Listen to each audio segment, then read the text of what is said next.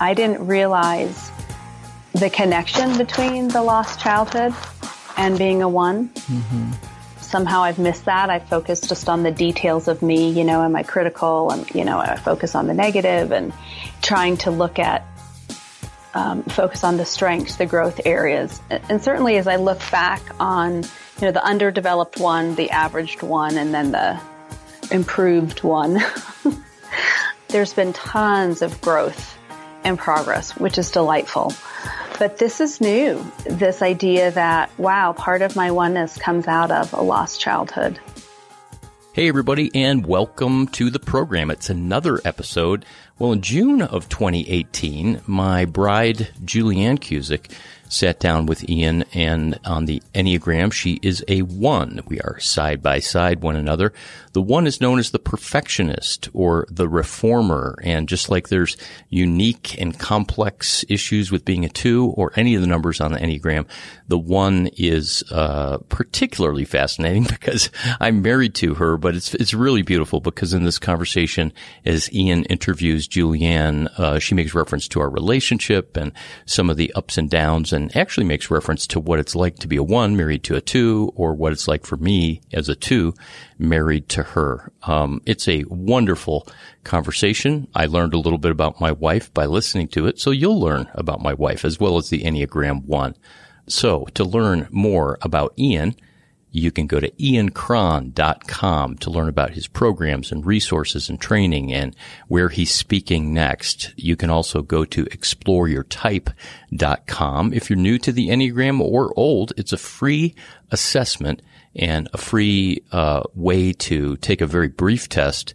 I think there's a hundred questions or so on there, and then you get a pretty solid uh, report uh, or solid sense of what your number is from there. And that's a really, really great start along with his book, Road Back to You. And finally, as a resource with Ian's work, you can go to typologypodcast.com to explore the over couple hundred conversations and interviews there with thinkers, musicians, writers, authors, artists, creators, and so on. Um, it's one of my favorite podcasts, not just because uh, I have been on it, and not just because we are a advertiser on there, where Restoring the Soul goes out to Ian's listeners, but because so much of the work that we do at Restoring the Soul is what I call Enneagram informed. It's a great way of developing self awareness, but it's also a great way to grow emotionally and spiritually and really to become ourselves. So here we are on Restoring the Soul, listening to this episode that Ian entitled Finding Your Inner Encourager, where Julianne Cusick is being interviewed. Let's jump in. Julianne Cusick, welcome to Typology, my friend. Thank you, Ian. I am glad to be here with you today. All right, how long have I known you? Um, well, how old's your oldest? Because she was a, not even two. Okay, so she's 26. Okay, so 24 years. oh my gosh. Years. I know. That's I know. crazy. It, it is. Oh my gosh, that makes, that makes me 48. It, well, I was going to say it's half my life, but you're older than I am. Thank you for that. Um, we'll be sure to edit that out of the show. I'm, I am so glad to have an Enneagram one on the show today because it's been a little while. And I think you're the first woman Enneagram one we've had in a very long time. And, uh, I want to say, contrary to what most Enneagram ones think, they're fantastic. you know, like, like I don't know what it is about Enneagram ones, but I, I, of all the numbers on the Enneagram, they are the most resistant to learning that that's their type. You know what I mean? Like, it's like, they're like, I don't want to be a one. And I want to know why ones don't want to be ones. Well, Ian, um, that's a good question. I think that, uh, well, let me just say when, when ones are in their good place, there's no better number than being a one. Oh, hold on, people. Did y'all hear that? There's no number better than being a one. Okay, keep uh-huh. going. I yeah. love it. Yeah. So true to being a one. However, in our in our weaknesses our inadequacies or our inadequacies, our issues, there's nothing worse than being a one. Really? Yes, because we are tormented by the inner critic. Oh. Yes. All right. Well, Yeah. okay. So everybody has an inner critic, right? I mean, we, every type has its own Yeah, but- version, but what? Yeah, But nobody has one like a one. Is it more of a choir than a voice? Uh, what is it? um, well, choir they don't sing though, but there there is a panel of There's them, a panel. Good. and um, they they are incessant at times. Really? How old were you when you, you first recognized there's someone else living in my head and it's not always a, a nice person living in my head? Um, you know, it was probably when I wasn't living with my mother anymore, and yet I could still hear her in my head. Oh. Yeah. Wow. Can you Yeah. can you tease that out for me a little bit? Like what what was the realization? What was the voice like? Oh, it was very harsh, very critical, very condemning. Um, the woulda, shoulda, coulda. Right. Um, yeah, it was very much the phrase inner critic is just so spot on. Mm. Very much a critic. So how do you how do you adjust the volume on it? You know, like how do you begin to uh, speak back to the voices in a way that might uh, release you from some of the tyranny of of it? I actually remember the first time that I kind of fought back to the inner critic. I know where I was, which house we were living in, which room I was in, and I literally spoke out loud. Um, shut the expletive up. Well, what were you? Okay, hold on a second. I want to know this. I, I want to get the full picture. What were you doing when it happened, and like what what what brought that up for you?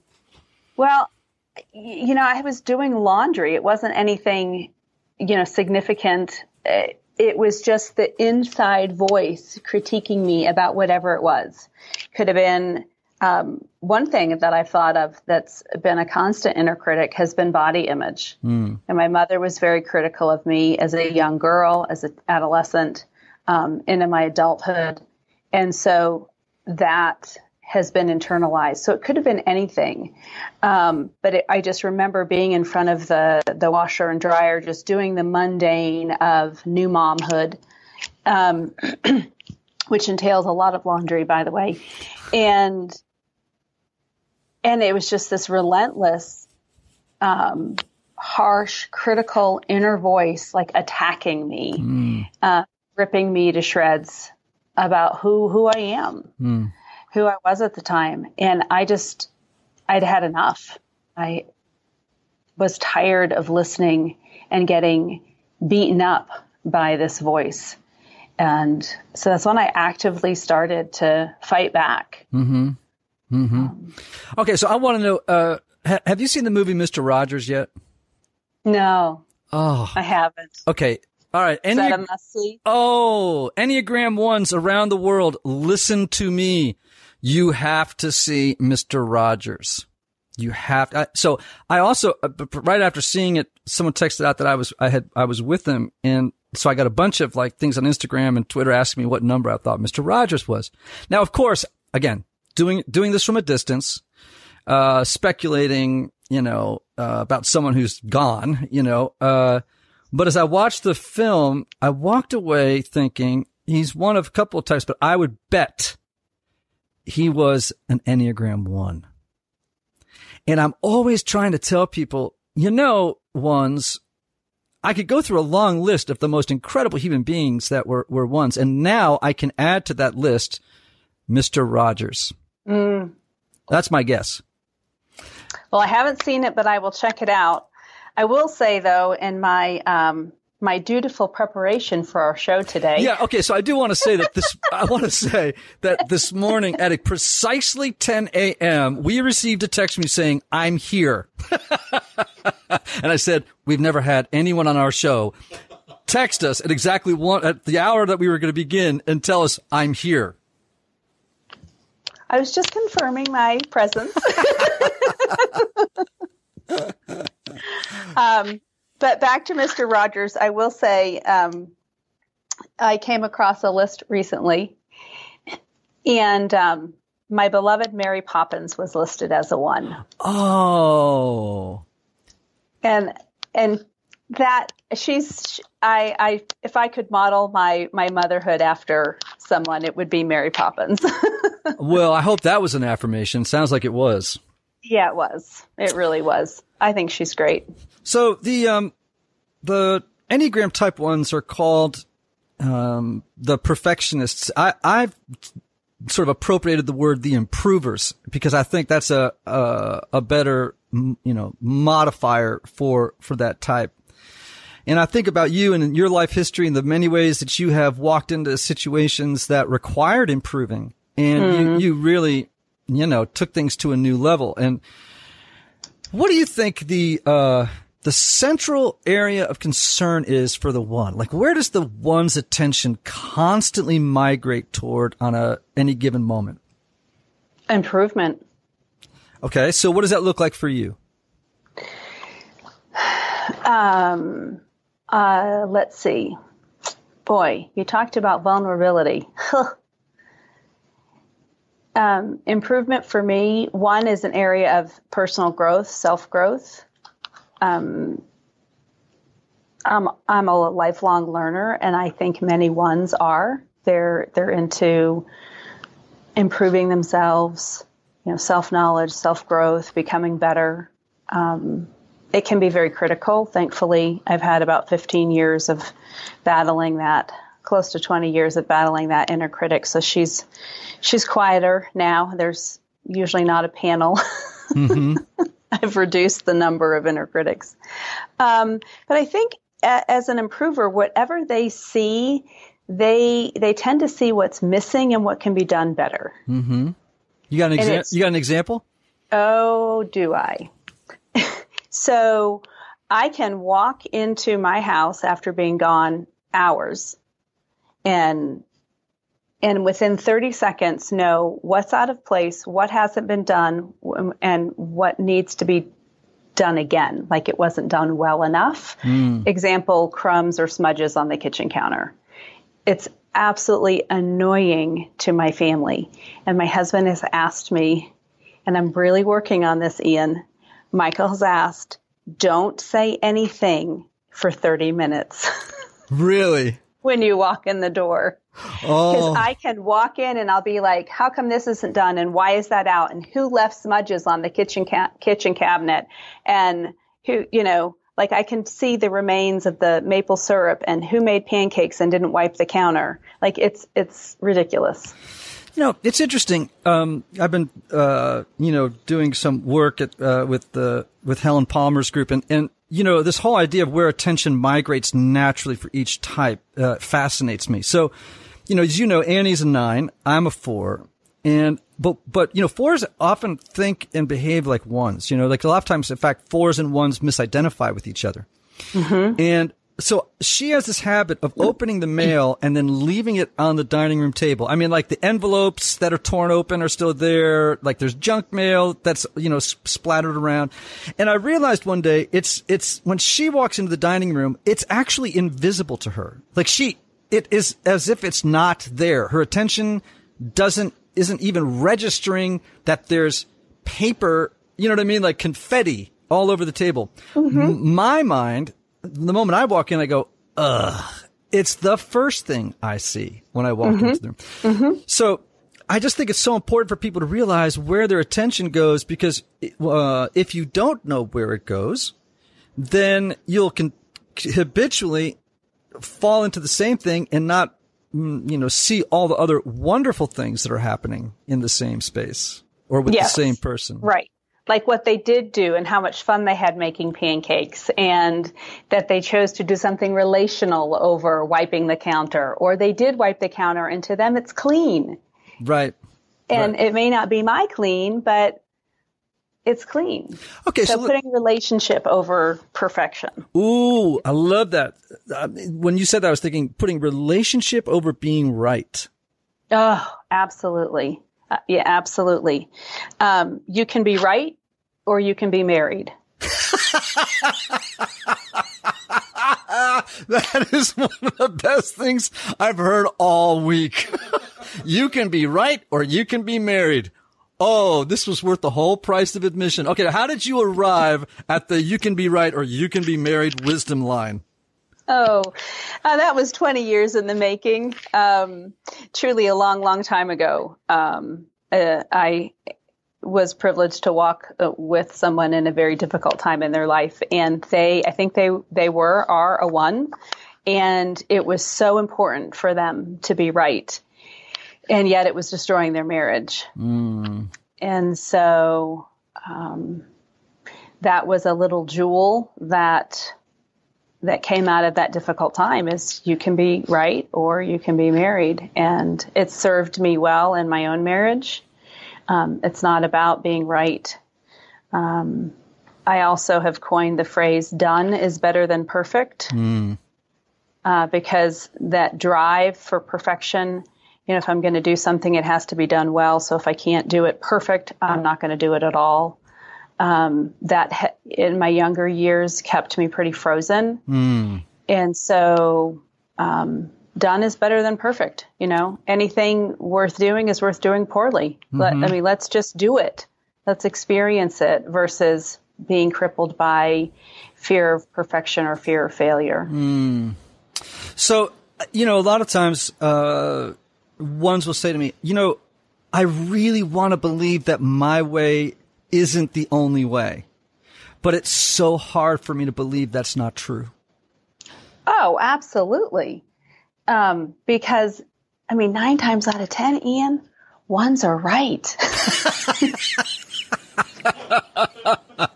wow. Well, I mean, at least you're giving yourself a 10% margin of error there. I think that's.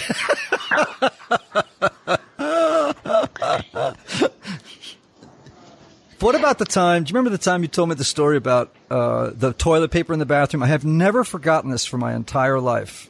Oh dear Lord, what have I told you previously the, about the toilet rolls when you go into people's bathrooms and they don't actually? Oh, oh, whether they're uh, under or over? Yes. yeah. Oh my gosh.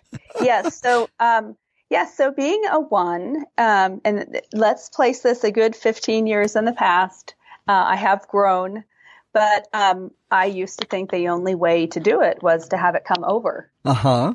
I was at a friend's house at the time, and her role was pulling under. And I thought, oh, she must have made a mistake. And so I fixed the toilet paper roll. okay, but what I want to know is did you put the little, did you fold it so there was a little triangle at the end, like when you go to a hotel? Have you been in my house? Yes, I have. Were you were you there last week when we had company and I did that very thing? Did you really? I'm always just happy if we have toilet paper in there when people come over. Usually they have to come out, you know, it's like, do you have any toilet paper? It's like, well, okay, there you go. There's a four and a nine living together. Oh, yeah. Well, we have toilet paper. There's a one in the house. Wow. All right. So what is it that people most value about ones? Like when a relationship, what what in your experience do people most value about ones? Um, we are loyal. Uh, we have integrity. Um,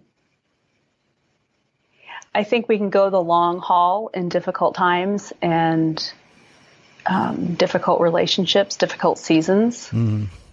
I mean, you haven't scared me off in over 20 years.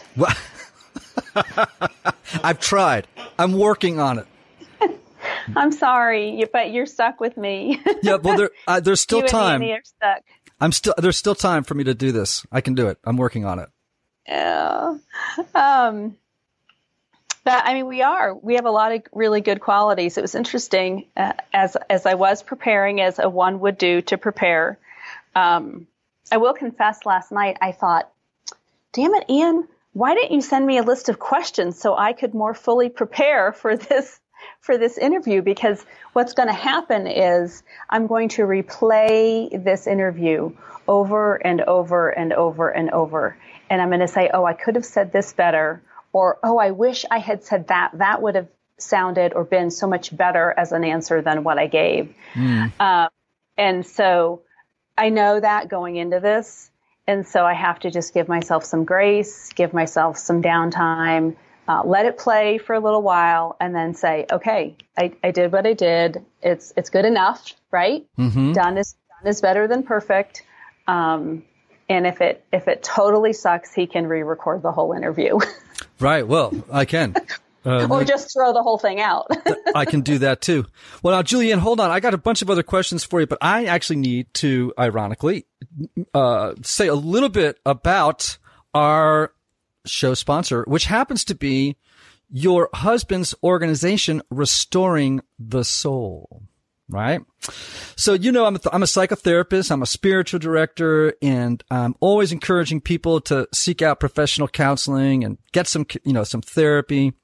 But one of the lessons I've learned is that not everybody benefits from a traditional like 50 minute hour or even from the, the typical weekly sessions.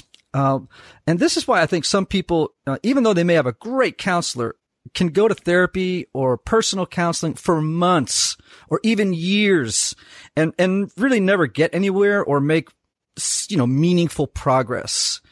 And this is why, and you know this, Julianne, that I'm such a fan and a believer in the intensive counseling process at Restoring the Soul uh, in you know your town in, in Colorado.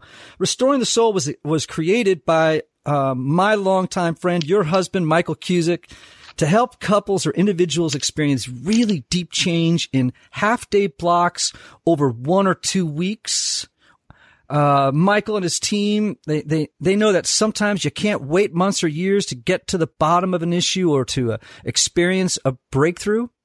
So they've helped couples and uh, individuals transform their relationships and their lives for a couple of decades now.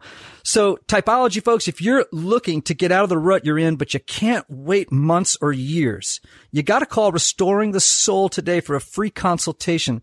You can just call 303-932-9777. 303-932-9777 and learn how their intensive counseling process can jumpstart your journey or launch you to a whole new place in, in your life. And as a special bonus, just for typology listeners, make sure to visit www.restoringthesoul.com forward slash typology www.restoringthesoul.com forward slash typology to download their PDF called Five Ways Unaddressed Trauma May Be Derailing Your Relationship. How was that, Julianne? Was that was that a pretty good a pretty good pump for the restoring the soul miracle workers? I wouldn't call us miracle workers, but thank you, Ian. You're very gracious. Well, uh, we love we love what we do here. Um, it's awesome to see people's lives transformed and changed. And being a one, being an improver, it's a great environment because I continue to grow personally and professionally, and I get to come alongside people and help them through sometimes the deepest, darkest time in their life and see them grow and improve and come out of that. So it's very fulfilling work. So let's let's stay on that theme for a second. You're um, you're a mom. You got two wonderful kids, and of course, you know parenting is a journey uh, in itself. It's an education. It's a it's a graduate school of its own. Yes, it is. Um, can you tell me about what motherhood or parenthood is like as a one? What's your journey been like as a as a mother and an improver uh, on the Enneagram? Well, two thoughts come to mind. One is when we were first introduced to the Enneagram a number of years ago through you in a conference that you were doing.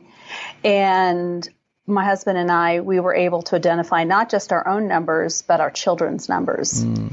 And that has been gosh, um, I don't know how many years ago that was now, but that has stayed with us. Mm. Our kids know their numbers. Our kids know our numbers. They can say to me, Mom, you're being a one again. Mm. You know, and so it's, it, it has really helped us dial into um, who they are, what their personality is, what their strengths and weaknesses are, where they go in stress, where they go in relaxation, uh, where we go um, it's interesting as a one, um, my two children have um, are related to one. So I have a daughter who's a four, and a son who's a seven. Mm. And of hmm. course, you know the fours. What is it? The fours go to one in uh, health. In, in, health, and the sevens go to the one in in stress. Mm-hmm. Right. So, um, as much as they tease me about my oneness, you know, I can tease them right back and say, hey, this is growth for you, or this is where you go when you're stressed. When mm. you start doing your laundry and cleaning your room and you need to order, you know, this is this is you being a one. Um, but it's really been helpful. It's been really helpful in our marriage. Um, when I reorganized the dishwasher to get more in, um, my husband doesn't take that as a personal assault that he's somehow um, not needed as a two, right? Um, that he's come to appreciate. I can just get more in and um, in the dishwasher. So it's helped some of those little things that um, can tend to annoy you know, whether it's this partner situation or parent child, uh, because when I go in to check a room, if it's clean, my natural tendency is a one to say, okay, I see one, two, three, four things that still need to be done. And sometimes I can forget to start with, wow, great job. You've done a number of things in here. This is terrific. In order to get this check off your list that you're done, um, I can see three things that need to still be worked on. Can you find them? Mm. you know, and and so it just changes, um, changes the energy. Yeah. Right. If I can be a little bit more careful. Yep. Yeah, you know, it's um I was out with a friend last night. He's a his name is uh, David. He's a he's a sobriety coach and we were sitting on my porch and um talking and he, he brought up a uh, sort of a an illustration for a little bit of what you're talking about that made me just laugh my head off. he said, "You know, it's like in your type, it's like you're standing in the batter's box in a batting cage. You know what I'm saying? And the ball machine is just throwing balls at you constantly. Like every three seconds, you know, a ball comes flying out and you just swing at it like a, reactively. You're just like, oh gosh. And you're, and every single time you're trying to hit it out of the park, you know? And he says, so oftentimes in life, that's what he says, that's what I feel like. I feel like all these experiences and people are, you know, being thrown at me at 90 miles an hour and I just keep swinging in reactivity. You know, it's like, whoop, here comes the mm. ball. I swing. And he said, and what I've learned from the Enneagram is how to step out of the batter's box and make the pitcher wait. yes. Yes. So I can just breathe and say, okay, now what do I want to do right now? Do I want to just live in reactivity and, you know, in the craziness of my type? Or do I want to learn how to step out of the box, observe what's happening in the moment and choose whether or not that's a good pitch to hit? You, you know, to take a swing at. Yes. Yeah, absolutely. Uh, slowing things down. Um, absolutely. And being able to, I mean, do all of those things, right? Take a deep breath, count to 10, you know, count to five. Um, just to to have a perspective and i think as i've matured and seasoned and done my own work um, my edges are softer mm. than they hmm. used to be 20 years ago. Mm. Um, so, what's more important here, the kid's heart or the room? Well, clearly, the kid's heart. Right. Right. But, but what, what, what, Yeah, but when you're in reactivity, I'm sorry to interrupt you, but but this is true for every type. When you're in reactivity, when you're living unconsciously, right? Just off, oh, right. You know, right. You don't. You may fundamentally believe that's true, but when you're unconscious and in automatic mode, you don't actually live as though it's true. Right? Yes. Yes, absolutely. Absolutely. And I, I, would think that's true for any number, mm-hmm. um, but certainly true for a one because they're, at least my mind is so quick to assess, um, you know, what's missing. And mm-hmm. that's a sad thing, um, to always see kind of what's missing or what needs to be fixed. Um, uh, we, we lived in our house for 10 years, I think, with the most atrocious kitchen. I think I needed to go on antidepressants just to manage living in the house with this atrocious kitchen because I'm uh, all I could do was see what was wrong. Mm-hmm. You know, um, I thought I don't think we'd been in the house two weeks and I had started to paint the walls because the paint had clashed with the the cabinet color mm-hmm. and I, I, felt like you know I was nauseous every morning I walked in. So um, you know there's some sad things you know about about being a one and seeing the negativity but we can also see the potential right mm. we can also see the growth um, and uh, it was it's been it's been fun and and been so enjoyable to finally after 10 years have redone our kitchen a few years ago and it's delightful and it was built for a relationship mm. uh, and it's where everybody hangs out. That's know? a that's a really important distinction, and I think a real sign of health is that you just said, you know, it was built for relationship, not to be, let's say, right or correct. It, it was built as a space for people's hearts to meet one another. Mm-hmm. Mm-hmm. Yeah. That's and that and that happens, and that's a beautiful thing. My, um, you know, my dad um, and mom, they are first generation Americans and um, Portuguese and Italian heritage, and the the kitchen was really the heart of the home, right? The cooking and the eating and the fellowship and the fighting that went along with it. You know, it all happened in the kitchen, um, and so I really wanted that to have functionality for people to gather. So we um, we have a bit of a breakfast bar that's really a breakfast, lunch, and dinner and snack bar now, and people just hang out there. Yeah, that's good. Yeah.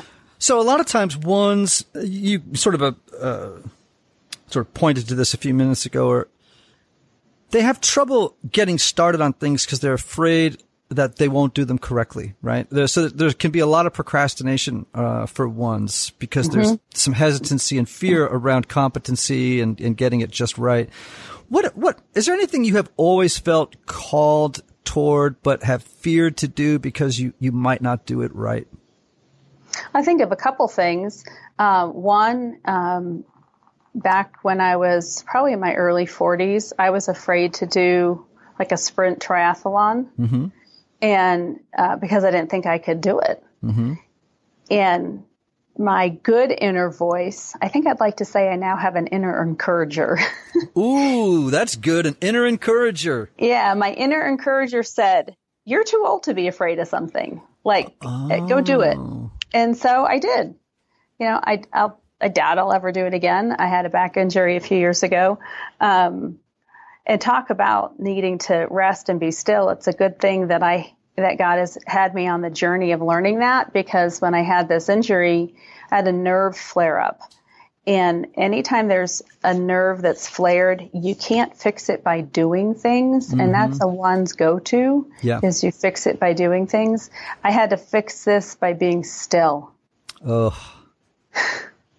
That is that is so hard for a one because because you see so much that's uh, wrong or mis, you know mistakes in the environment. It's like you have a never-ending to-do list of things Oh, that yes. that need you know doing, and and so I in fact I've never seen people um uh, like ones who who really there's never enough time to stop and have fun.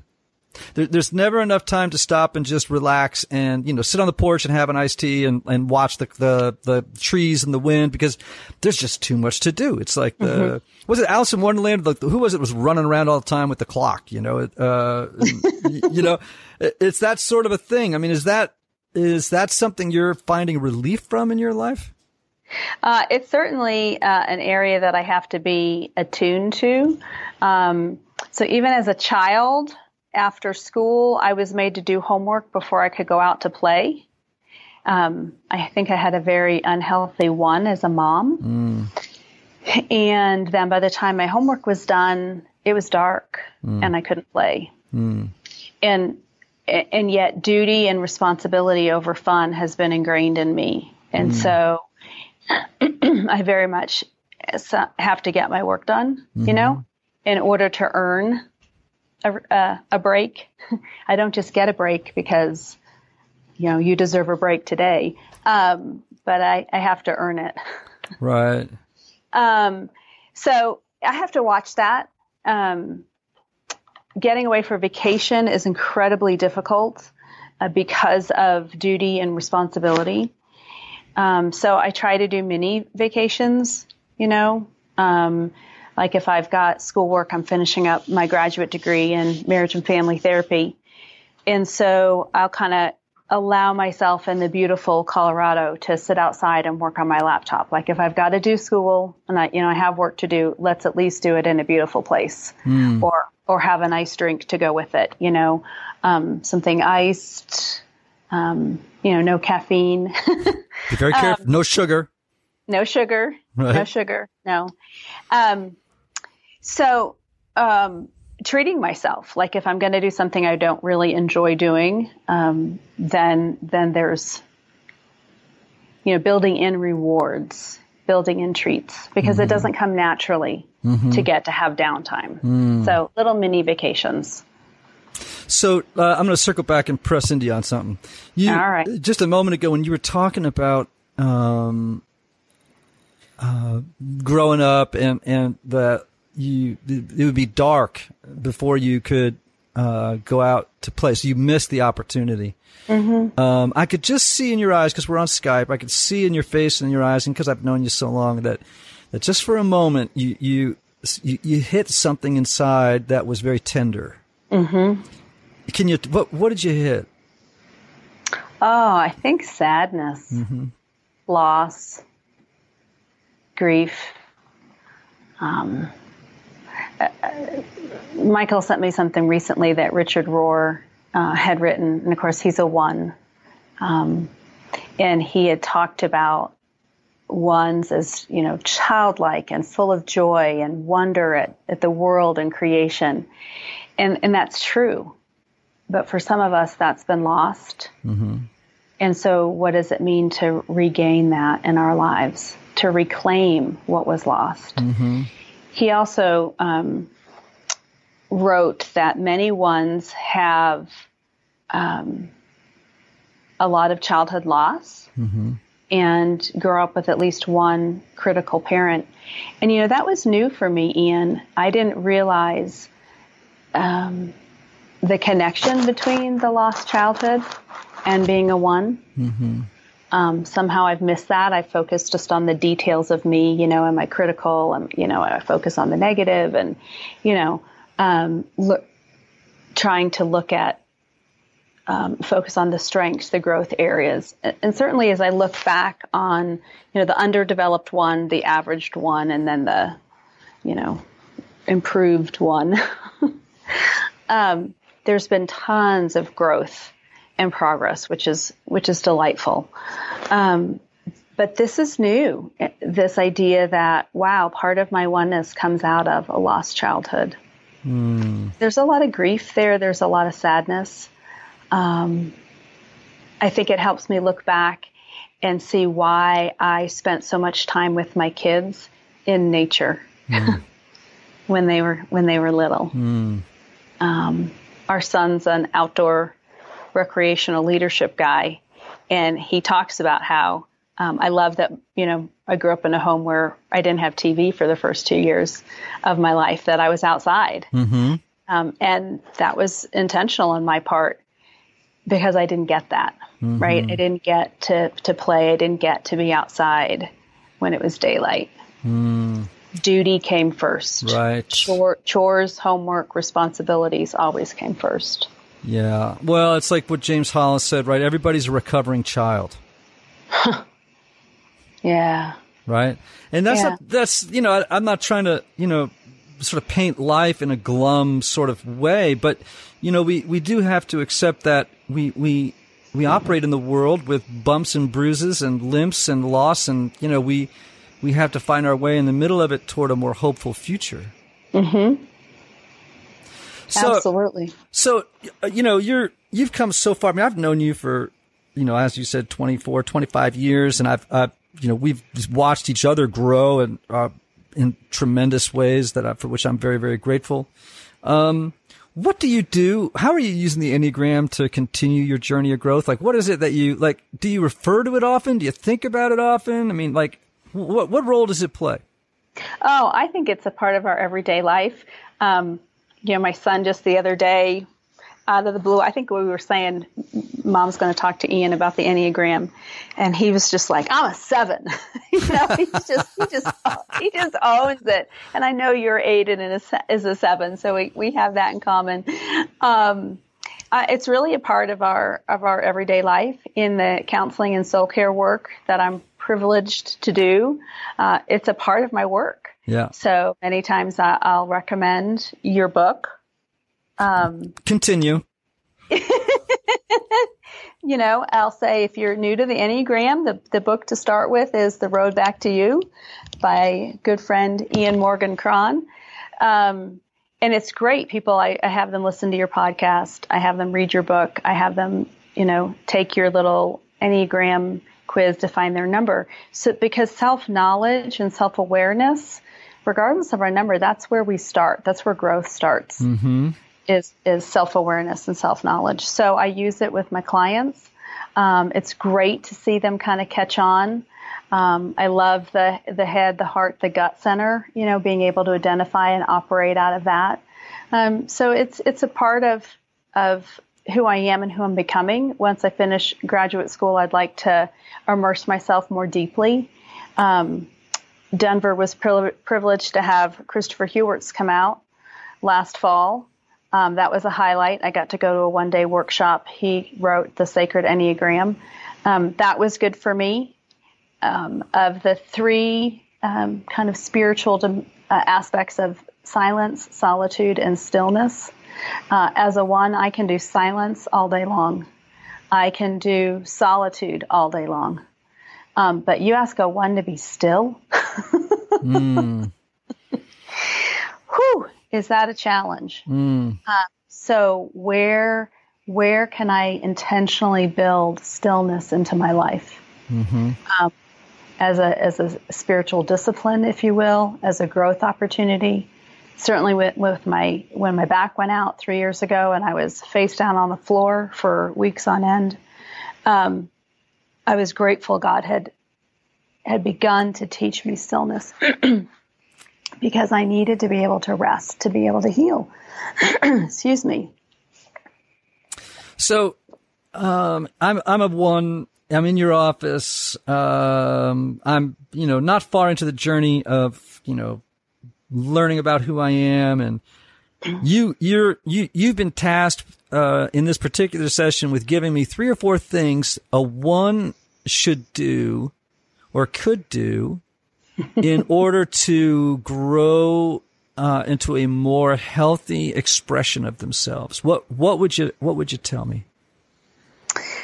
Uh, I would ask you what you do for fun. Mm-hmm. and I'd ask you what you do for relaxation. Um, I have told people before to, uh, as a homework assignment, they need to find a guilty pleasure. Ooh, find a okay. What's your guilty pleasure? For me, yeah. um, certain shows on Netflix. Uh oh. Yeah. Can I have one just in case I haven't seen it? Um, actually, my latest secret, and I have forbade my husband to watch it because it just needs to be like my sacred space. is is Offspring. Oh, I haven't I've, even seen it yet. Yeah, I've really. It's an Australian show. I've really enjoyed it. Um, and I also love Life in. Uh, I think it's called Life in Pieces. Yeah, mm. they're the, the the shorts, the family of shorts um, but they have life in pieces. It's a, it's, it's, it makes me laugh, and that says something. Being a one. All right. So what else? Okay. So I'm still in your office. I'm trying to figure out, man, how do I get to be a healthy one? What else would you tell me to to do or think about? Um, I would um, have you set a timer and get your butt in a chair and be still. And I would start at five minutes, and that is really tough for now, someone. Now, are you describing meditation, or are you? What are you describing? I, I'm saying you have to just be physically still to start, and then yes, going into contemplation, meditation, that quiet space. You know, mm-hmm. working up to 20 minutes. I cannot tell you how difficult that is for one, uh, myself included. But it's the benefits. Just they're worth it. They're yeah, um, it's really good to be still. So creating stillness. And for beginners, sometimes they have to write their to-do list. right? right? So having contemplative time, the the mind of a one keeps going. So you have your your Bible or your journal on one side, keep the to-do list on the other side just so you can write it down and get it out of your brain because if not the one will continue to go oh i can't forget this i can't forget this so i find i have to just write it down then i know i'm not going to forget it and then i can go on in stillness and quiet and Right. contemplation Oh, that's good. So I also have a friend of mine who's one, and they they actually keep a list of uh they have Wunderlists, you know, in their phone. It's like a like a to do. Oh, yeah. You got wonder Oh. list? yeah absolutely Okay, so they have a whole like little file in Wunderlist that uh, is it just a list of pleasurable activities or good. or things that they want to do. Like they live in Washington, uh, they live in Seattle, and they're like, okay, fun things to do in Seattle that I want to get to one of these days. You know, maybe it's a museum or it's a park or having, but they just keep a list because you know sometimes you're sitting around going, okay, I got free time. What am I going to do? And you forget, oh my gosh, there's this museum or there's this, there's a zoo or there's this or there's that, and it's like you got to keep a list of the fun things you want to do. Absolutely, absolutely. Because ones in their relaxation, right, where they go to seven. So I mean, I I can be a lot of fun. Oh, I've seen it. yeah, It, it usually involves two margaritas, but that's okay. I've seen it. hey, nowadays just just a half a margarita will will do it.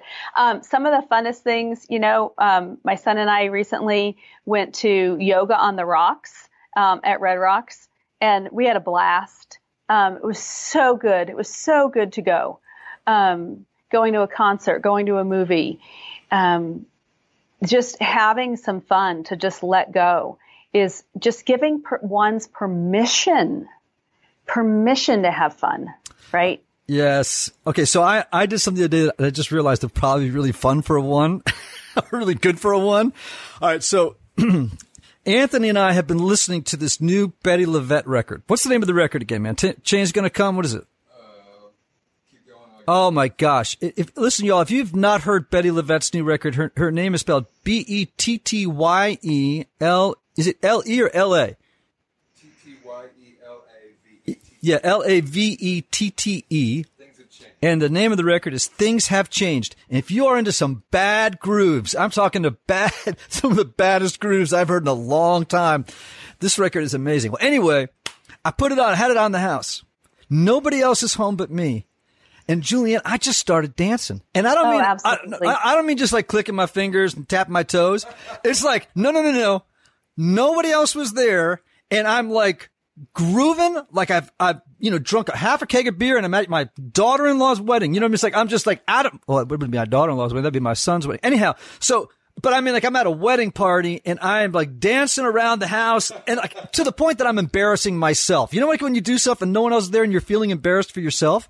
And I'm Absolutely. like, and I'm like, that's a one thing to do because if I feel embarrassed, a one would feel really embarrassed probably of letting their bodies go and letting all those instinctual animal drives come up and sort of dance around the house. Is that probably a good thing for a one?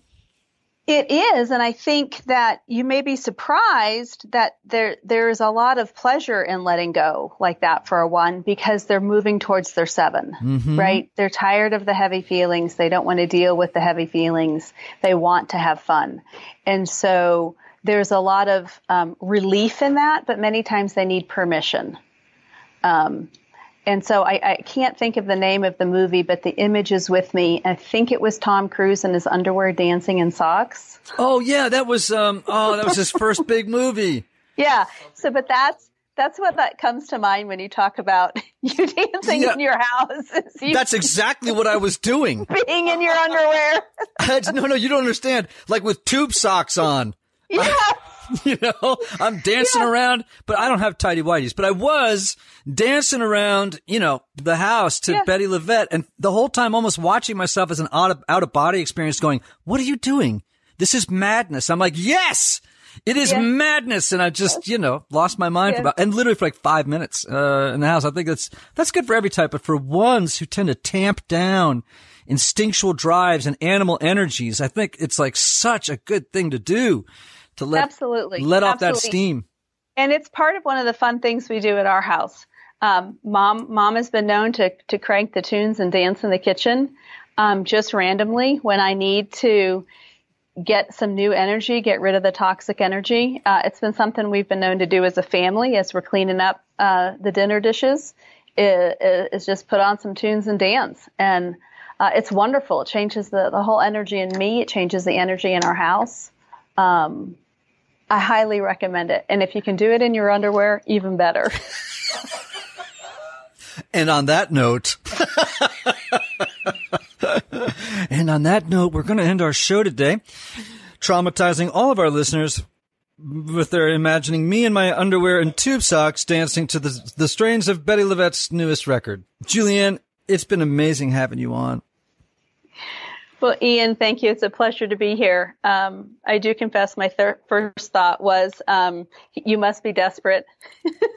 oh my gosh, that's me. so one of you. yeah. And then, and then I told my husband, I said, no, I'm not doing it. He said, why not? I said, because I'm not good enough. oh. So very much, very much you activated that, that one in me. Um, and it's been a good opportunity for me to manage that inner critic and just kind of hang out with you today as your lifelong friend. Um, love your, your wife and your kids. Um, love you and just hang out and hope your listeners can get something good out of this, uh, this time today. So thank you for listening to another episode of Restoring the Soul. We want you to know that Restoring the Soul is so much more than a podcast. What we're all about is helping couples and individuals get unstuck. You know how some people go to counseling or marriage therapy for months or even years and never really get anywhere? Our intensive programs help clients get unstuck in as little as two weeks. To learn more, visit restoringthesoul.com. That's restoringthesoul.com.